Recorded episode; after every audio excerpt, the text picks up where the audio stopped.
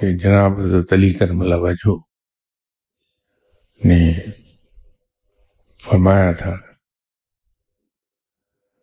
کہ پورا قرآن پاک، سورہ فاتحہ میں سمایا ہے اور پورا پوری سورہ فاتحہ بسم اللہ الرحمن الرحیم میں سمائی ہے۔ بسم اللہ الرحمن الرحیم، حرف بے میں سمائی और वो बे, जो बे के नीचे नुकता है उसमें बड़ी मार्फत की बात है।